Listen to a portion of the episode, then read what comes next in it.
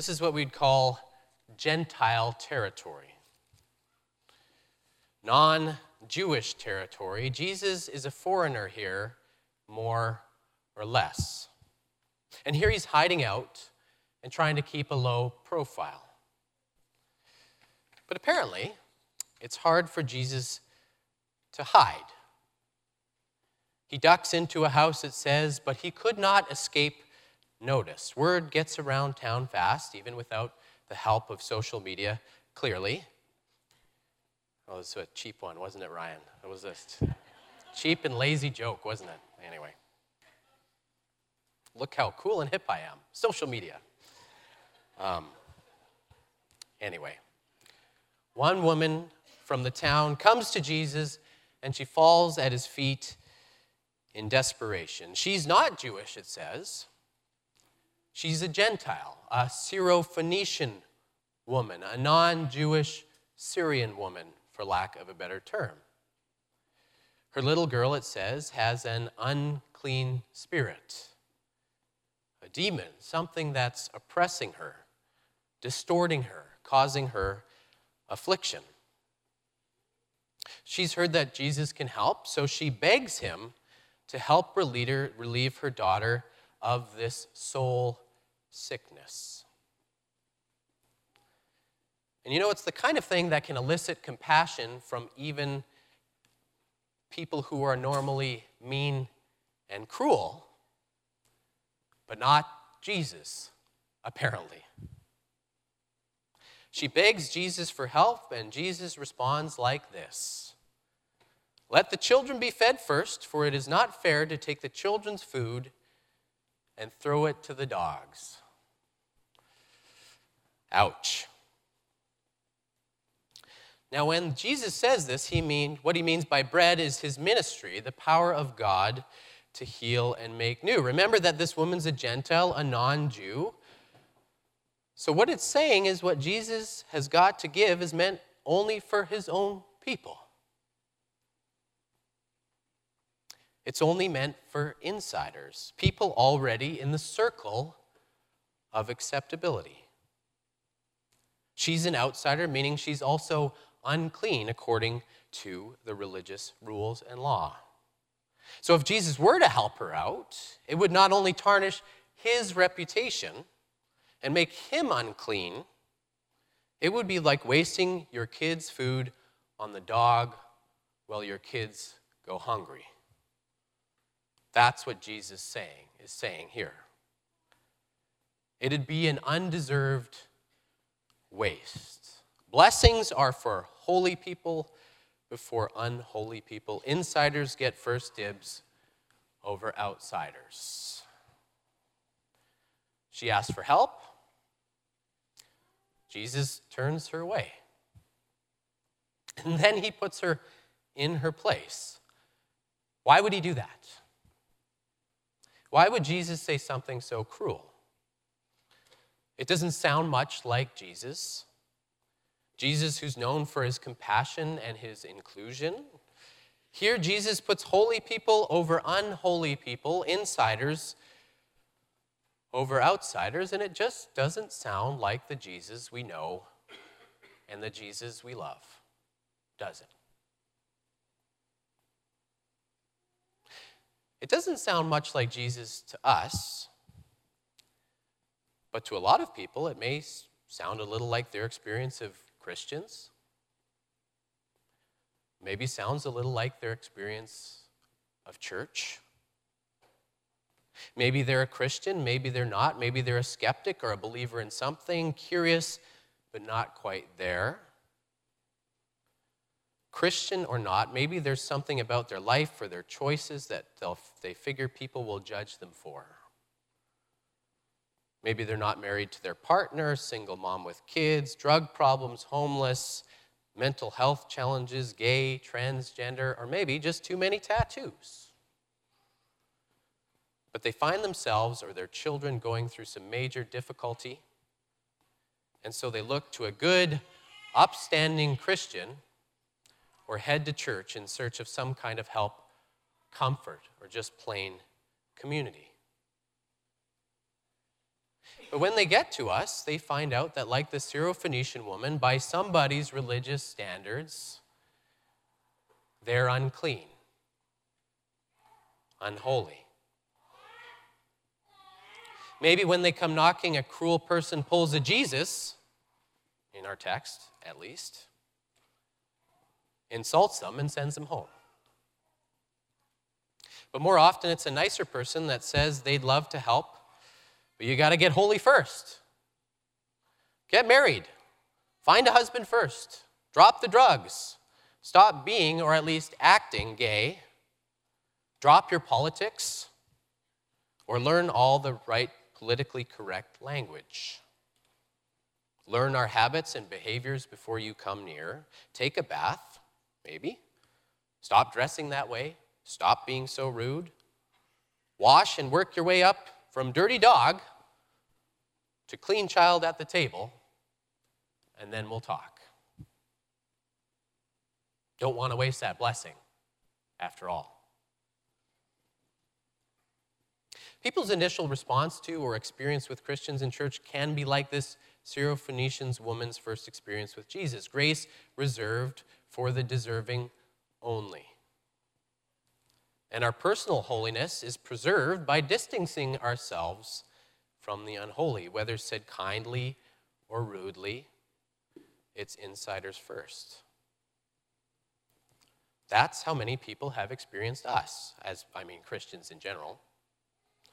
It's how people perceive us, whether we like it or not, and whether it's true always or not. This can be in the back of people's minds. Okay. So maybe this is the only sermon I'd preach where Jesus is the bad example, okay? at least at first. I mean, a lot of commentators throughout history have tried to justify Jesus' words to this woman. Some say he's testing her. Some say that he says puppies and not dogs, like, you know, you know, don't you know little puppies, like little puppies, it's reserved for little puppies. He means it affectionately or something, but I, I think that's a bit of a stretch, to be honest. Whether puppies or dogs, it's not nice to say. The truth is here, though, that the text doesn't actually say. We don't know what's going through Jesus' head. We don't know what's going through the woman's head. But all we can say here, though, is that this experience isn't the end of the story. It doesn't end here. The conversation between the woman and Jesus doesn't end here because the script suddenly flips. In response to Jesus, this woman isn't turned off. She doesn't give up, but she persists. She knows who Jesus is and she trusts what he can do.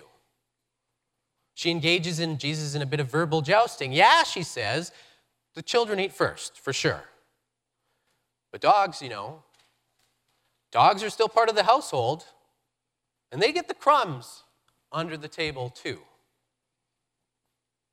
I may be a dog, she says, but dogs are part of the family too. At least my dog is. First, this unclean Gentile woman offends Jesus' honor by ambushing him at his house. Now she's talking back, refusing to leave, and embarrassing this great teacher by using his own words against him. That's no way to speak like a Messiah, to, to speak to a Messiah, so she's got guts. And you know what? Jesus gives in. For saying that, he says, for saying that you may go, the demons left your daughter. She heads home, and her daughter's sitting up in bed, cured. I love how one commentator puts this. Jesus found it irresistible, he says. Now I perhaps see a wry smile on his face. And he says, You win. You win. It may not seem like a big deal to us, but this scene in Mark's story of Jesus is huge. It's a turning point. Because in healing this Gentile woman's daughter, it becomes clear that Jesus' ministry and his work isn't just for insiders. Jesus has come hasn't come just to bring his fellow Jews back into the fold, but to bring blessings to the or to bring blessings to the already blessed, but it's clear that God's scope of salvation is much, much, much bigger. Jesus is there to extend the table of grace and healing beyond those who are already comfortably within the walls of the religious household. And it's also clear that Jesus' ministry isn't just for holy people either. In fact, Jesus himself is no longer has an interest in preserving his own reputation, his own holiness, because in admitting that she's right, he's submitting himself to humiliation in the eyes of all of her friend and, friends and neighbors. It's a sneak peek of Jesus' suffering, humiliation, and passion on the cross. Because Jesus is somehow deemed defiled, debased, spiritually unhealthy, and unholy in the eyes of the pious and the religious. And it's all for the sake of this hurting woman and her daughter.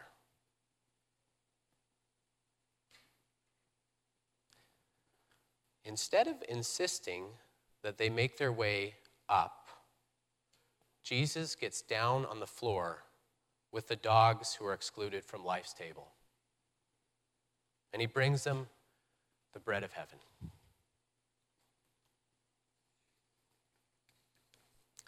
In the end, what the text is telling us is that the first rejection isn't the whole story here.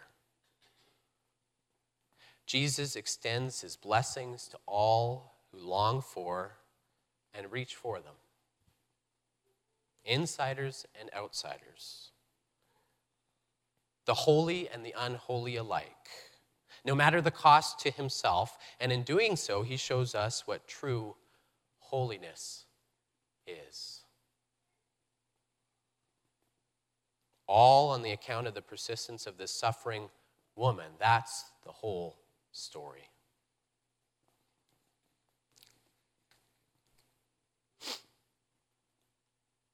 In her book, Operating Instructions, the writer Anne Lamott, we have several Anne Lamott books in the church library, if you wish to tell. I don't know if we have this one, though.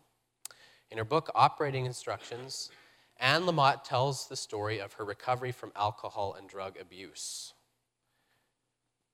And in this story, she shows the same kind of persistence that this Syrophoenician woman shows. When Sam was six days old, she says, I took him to my little church in Marin City, the church where I've been hanging out for, for four years now. I got in the habit of stopping by the church on Sundays, but standing in the back in this tense, lurky way, and leaving before the service was over because I didn't want people to touch me or hug me or try to make me feel better about myself.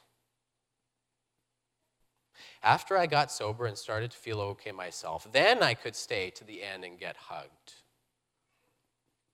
Anyway, the first Sunday after Sam's birth, I kind of limped in, and everyone was staring joyfully and almost brokenheartedly at us because they loved us so much. I walked like a ship about to go down to a seat in the back, but the pastor said, Whoa, whoa, whoa, whoa. Not so fast. You come up here and introduce him to his new family. So I limped up to the little communion table in the front of the half circle of folding chairs where we sit, and I turned to face everyone. The pain and joy were just overwhelming. I tried to stammer, This is my son. But my lip was trembling, my whole face was trembling, and everyone was crying. When I'd first started coming to church, I couldn't even stand up for half the songs because I'd be so sick from cocaine and alcohol that my head would be spinning. But these people, these people were so confused that they thought I was a child of God. They thought I was a child of God. Lamott was an outsider by all measures. She was unclean, unholy, unworthy of the love given to her. She sat in the back, lurking around, likely fearing the kind of response Jesus gives the Syrophoenician woman. Off to the side of the table, hoping for crumbs of healing from the church's table. But like the Syrophoenician woman, she also persisted. And there she was, up front, brought straight to the table by Jesus. And her own demons were exorcised for the sake of her newborn son.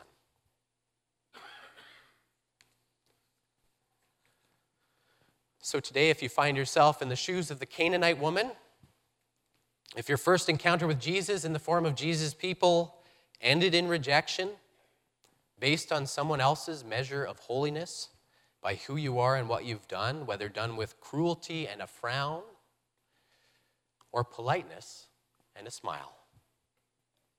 Or if you assume it will end in rejection and haven't even tried, first of all, I'm sorry. I'm sorry that someone presented God and Christ to you like this. It's not the God I know. Second, hear this hold on, be persistent. If you do, miraculous things will happen. because the mission of the Church of Jesus Christ is not primarily about our spiritual well being and welfare, the insiders. As William Temple, Archbishop of Canterbury, once said, the church is the only society that exists for the benefit of those who are not its members. This is a reminder to us that the bread of God's grace is not just for those of us already at the table. I mean, it doesn't mean we don't take care of each other or care about each other's needs, far from it. But it means that Jesus is always drawing the circle wider and wider and wider around himself. Jesus is constantly reaching outside our walls, breaking down our prejudices and judgments, drawing outsiders and those who have been deemed too unholy to touch to himself. It means that the gift that we've been given is given to be passed along to the next hungry soul. And like I said, when it is, miraculous things happen. But don't take my word for it. Ask Jesus. But when you do, make sure to ask twice. Amen.